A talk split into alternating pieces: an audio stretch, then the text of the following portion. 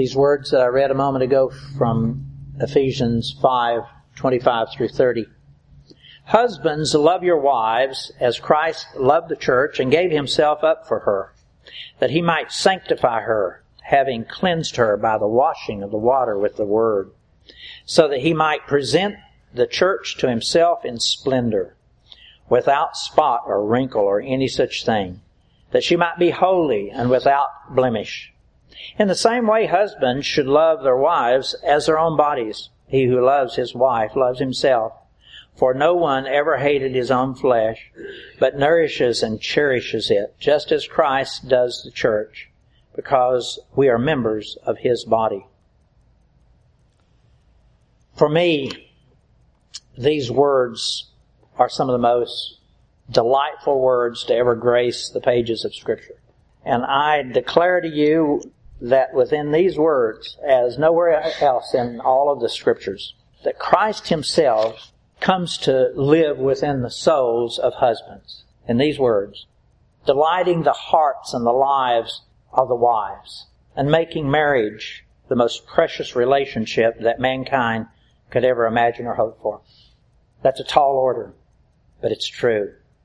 And I know that that is a strong statement. But this is God's desire and his plan for us. How can we know for sure that this is God's plan and his desire for us? Where do the Scriptures tell us that that's true? Listen to these words all the way back Genesis two. Then the Lord God said, "It is not good that man should be alone. I will make him a helper fit for him." So then, with those words, we can begin to know for sure that it is God's plan and his desire that a man would have a helpmeet to walk with him. And if and to the degree that we husbands pursue after this kind of loving relationship that's spoken about here with our wives, then we absolutely can be assured that the very same spirit within the love relationship that we enjoy with Christ will also be within the relationship of our marriage. God guarantees it. And yes, I know that those words are mystical, completely outside the realms of natural understanding. And that's why so many of natural minds of men never quite comprehend these words. And we can see the proof of that being just played out daily within the lives of people throughout our world, where relationships just come and go with every wind that blows. And yes, it would be safe to say that all men everywhere do want and hope for the kind of loving relationship that's spoken about in these words. But such love as this has only one possible entranceway into the hearts of men. No other. And that's why so much of the rest of the world will never understand it. There is only one entranceway of this kind of love into the hearts of men, and that's through the salvation that's provided by the Lord Jesus Christ, and through the indwelling of his precious Spirit. There is no other way, no other possibility. Even the wisest of men and women among us fail to comprehend the concept of love. And again, that is so evident because it comes and it goes so quickly in their relationships. And that's true, by the way, whether or not those wise men and women are believers or unbelievers. Love itself, the concept of love, Is, is simply an incomprehensible concept. But you and I, if we do, and as we do, have the Holy Spirit abiding within us, then we at least have made that first step, that first step towards comprehending the depths of the meaning of love. Now, the word itself, love, uh, is a very simple word, it would seem. But whether it's expressed in the pages of these Scriptures, or in books that we read, or even if it is passionately spoken within a relationship, it has a confusion that goes with it, both for the one saying it and for the one that's hearing it. And that's because there are so many different forms and, and ways and of love, especially depending upon the context and the people involved. And yes, even those who do not have Christ as their Savior, they can sincerely and very intensely experience some of those forms of love. Certainly, most all people, to some measure or another, can feel the form of love or express the form of love called phileo love, that brotherly love, the kind of love that we show and feel towards friends and neighbors. There's another kind of love called storge love, the Greek word storge. That's the kind of love that parents feel towards children and children towards their parents in the family relationships. And certainly unbelievers have strong family ties. And most all the people of the earth seek after and enjoy the physical kind of love, the eros love. It's mostly emotional and physical.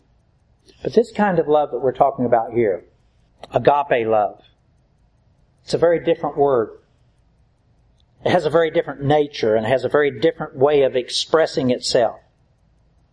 And yes, we feel and experience all those other kinds of loves, and so commonly that we can imagine their meaning, but not this, not this.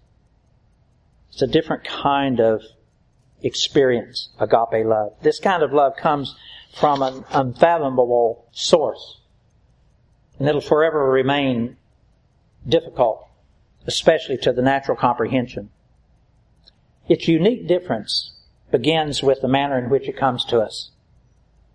While the Scriptures are not explicit on the exact definition of this word, we know that from its usage, it is uniquely a very part of the essence of God Himself. It's with agape love, not the other forms of love, but agape love, that God so loved this world that He gave His only begotten Son to come and save us from our sins. This is the kind of love that He expressed in John three sixteen. In John twenty-one, when Jesus was asking Peter, Peter, do you love me? This was the word He was using. Do you agape love me? But it's also that word agape love that Peter could not understand. He had been walking with Jesus for some three years. But he couldn't fathom the meaning of it at the time. And so he could only say back to Jesus, well, I have brotherly affection for you, phileo love. He could not comprehend at the moment this agape love.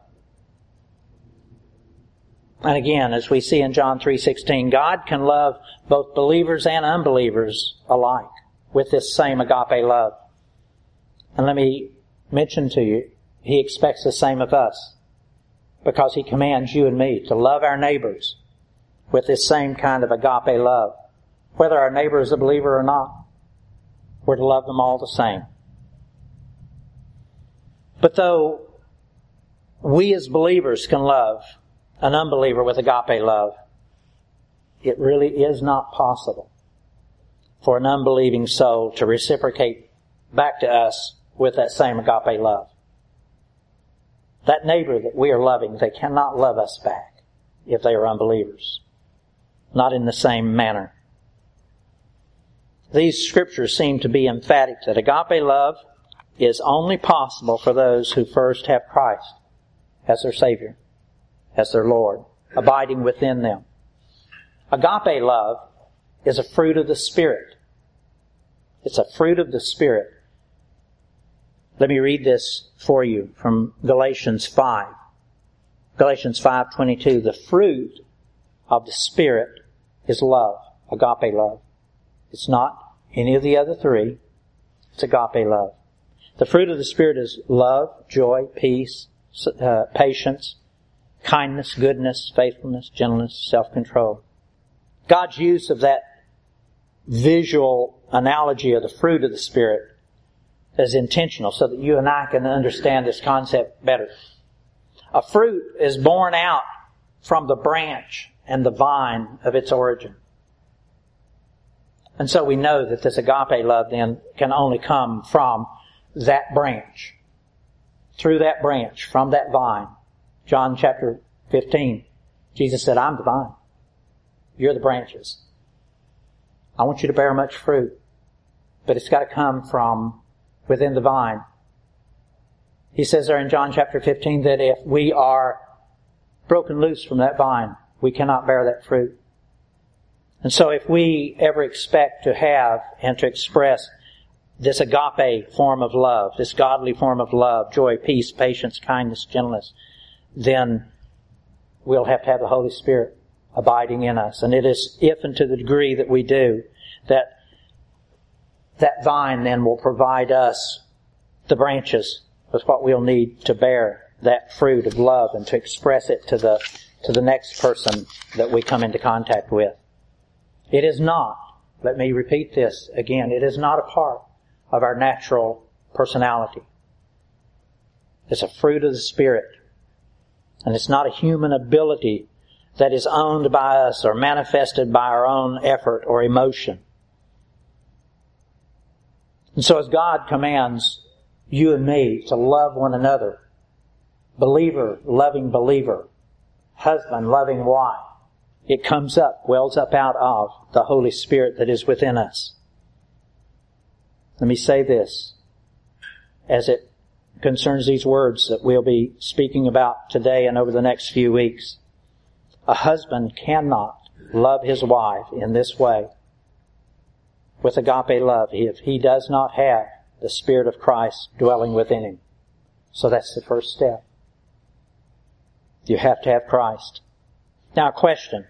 I've used these very same words on numerous occasions to counsel husbands. Many of them may not be saved. Now I would ask them, are you saved? Have you received Christ as your Savior? Most of them have said yes. But sometimes I was left to wonder. In those cases, let me ask, were my words wasted? Was my counsel wasted on them if they didn't have Christ? I've thought about that a lot as I would counsel those folks. And perhaps my words were wasted on many occasions. I, I certainly would not expect an unbeliever to have a godly response. It's not possible to have an ungodly person give a godly response. But that being said, I've concluded that I ought to always press on ahead and give all of these words to believers and unbelievers alike. Counsel both with the same words. Why? It's because these words contain the very essence of the gospel within them. And for that reason alone, I ought to use these words. And so I do. Another question. In these words, as God commands the husband to love his wife with agape love, is it all right for a husband to also love his wife with those other forms of love? The phileo love, that brotherly kindness, that affectionate love. Or the storge love, the familial, the family kind of love. The eros love. Or is it okay for the husband to love his wife with those kinds of love also, in addition to agape love? And the answer is yes. Yes. Because all of those are part of God's affections that He has given to His children to show towards one another. The most well-defined blessings of love and the most familiar expressions of love, they're given to us in what we have come to know as the love chapter. And I know that you're familiar with most of that, but I want to read those for you. That's First Corinthians thirteen. If you'd like to turn there, these are, and mark this spot. It's really worth keeping a marker there. This is First Corinthians thirteen. I'm going to begin with verse four. Love, listen, this is agape love. This is not phileo love or any of the other kinds. This is agape love. Love is patient. Love is kind. Love does not envy or boast. Love is not arrogant. Love is not rude. It does not insist on its own way. It is not irritable or resentful. It does not rejoice at wrongdoing, but rejoices with the truth. Love bears all things, believes all things, hopes all things, endures all things. Love never ends, never fails. That's a tall order. Do you love this way? Do you love in this way? Are you patient? Are you kind? Are you arrogant? Are you rude? Do you envy? Do you boast? Do you insist on your own way? Are you irritable? Resentful? Love bears all things, believes all things, hopes all things, endures all things, never fails. Such precious words. And yes, we who have Christ dwelling within us are actually able to love all people with this kind of love. But nowhere is this blessed kind of love, this agape love, more precious and more wonderfully enjoyed than in the intimate relationship of marriage. I testify to that. I enjoy every moment of my life with my dear wife. Two verses readily come to my mind as I ponder this very special kind of unique relationship of love within a marriage, this agape love within a marriage. Both of these verses were given back at the beginning of Scripture, at the very beginning of the existence of, of men. They're found in Genesis two, and I'd like you to turn there if you would. Genesis chapter two, and I'm going to begin reading in verse twenty-one. God had already created Adam, and he had been watching the way Adam was going about his day. And he said, in effect, there's something wrong here. So verse twenty-one, so the Lord God caused a deep sleep to fall upon the man, and while he slept, took one of his ribs and closed up its place with flesh. And the rib that the Lord God had taken from the man, he made into a woman and brought her to the man. Then the man said, this at last is bone of my bone, flesh of my flesh. She shall be called woman because she was taken out of man. Therefore a man shall leave his father and his mother and hold fast to his wife, and they shall become one flesh. And the man and his wife were both naked and were not ashamed. Beautiful verses. Now the first of these verses that I want us to consider is verse twenty-four. Therefore a man shall leave his father and mother, hold fast to his wife, and they shall become one flesh. Now may I repeat a statement that I make often from this pulpit, and that is that God never wastes even one word of these Scriptures. All of these words, each one of them, is intentional. They all carry with them a wealth of precious meaning. Now, because Adam and Eve had no earthly father and mother, we know that God gave these words for the benefit of all who would follow after Adam and Eve, their children and their children's children, continuing on to you and me, and everyone then will come after us. And these words are plain and simple for us to understand as believers. As children are born and grow into adulthood, they are under the direction and the authority of their parents. But once they enter into the relationship of marriage, all of that changes. The husband and the wife must leave the direction and the authority of their father and mother immediately and become one with each other, under their own authority, under the direction and the guidance of the husband. Therefore a man shall leave his father and his mother and hold fast to his wife, and they shall become one flesh. May I say loudly and clearly to all husbands and wives and to their fathers and mothers, God is emphatic about this. Notice that he repeated it again over in the book of Ephesians. He said it first there in Genesis, now over in the book of Ephesians. God is emphatic about this. There is absolutely no room in the family of a man and his wife for the authority and the guidance of the parents. Advice? Sometimes, yes. But only as a matter of loving counsel, and never, never as a matter of authority. And may I put it as kindly to us parents as possible. Parents, we need to get out of the marriage relationship of our children.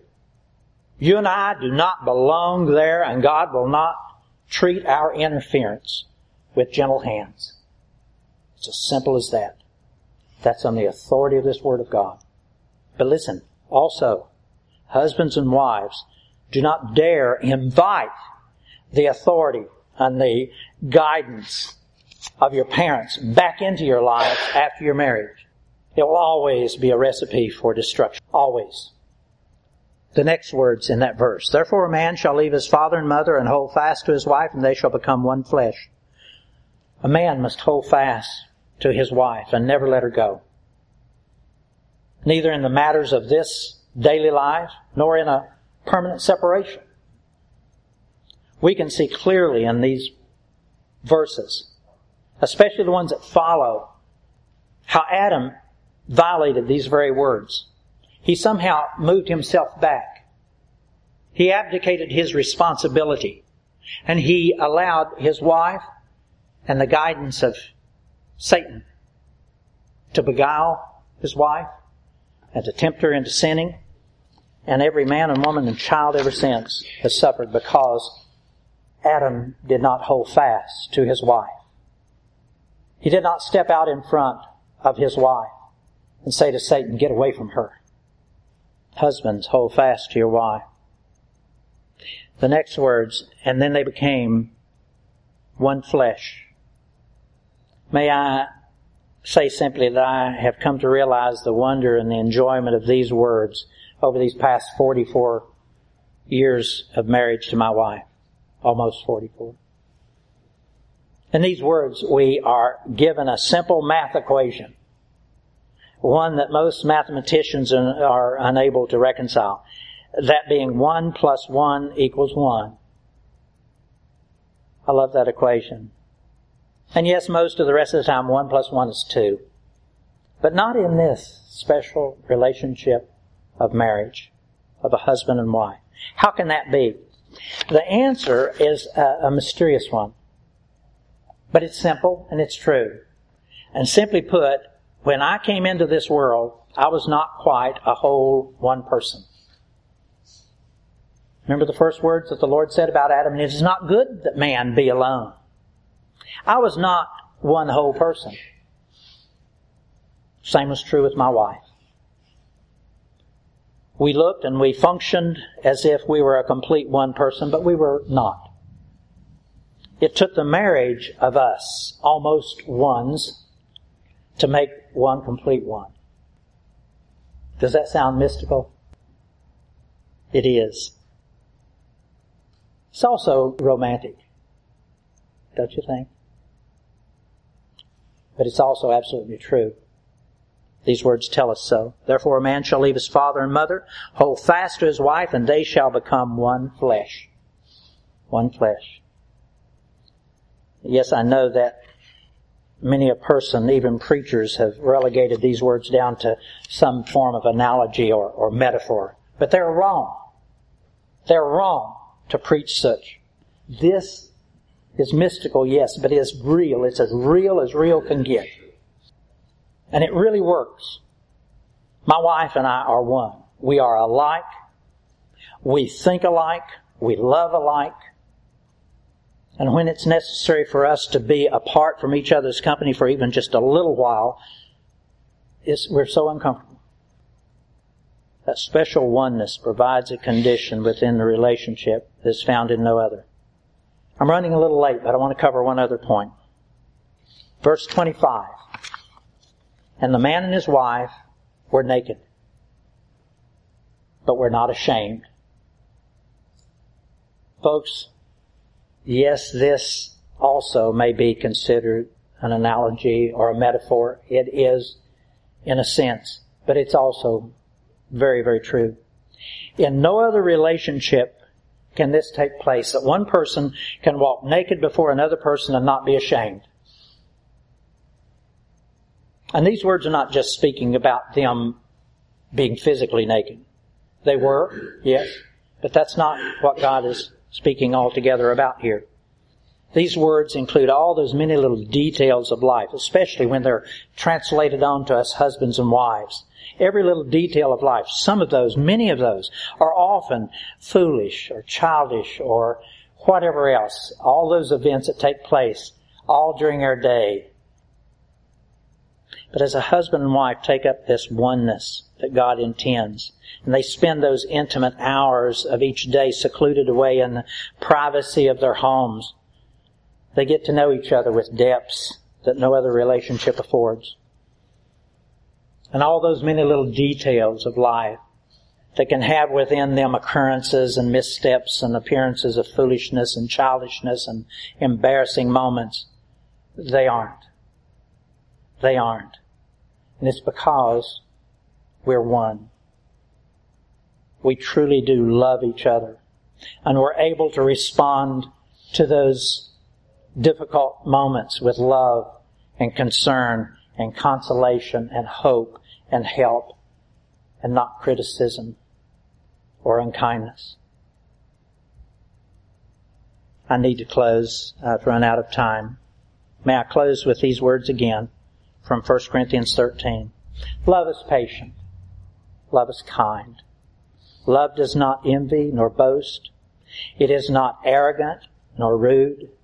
It does not insist on its own way. It's not irritable. It's not resentful. It does not rejoice at wrongdoing, but rejoices with the truth. Love bears all things, believes all things, hopes all things, endures all things. And love never fails. Let's pray.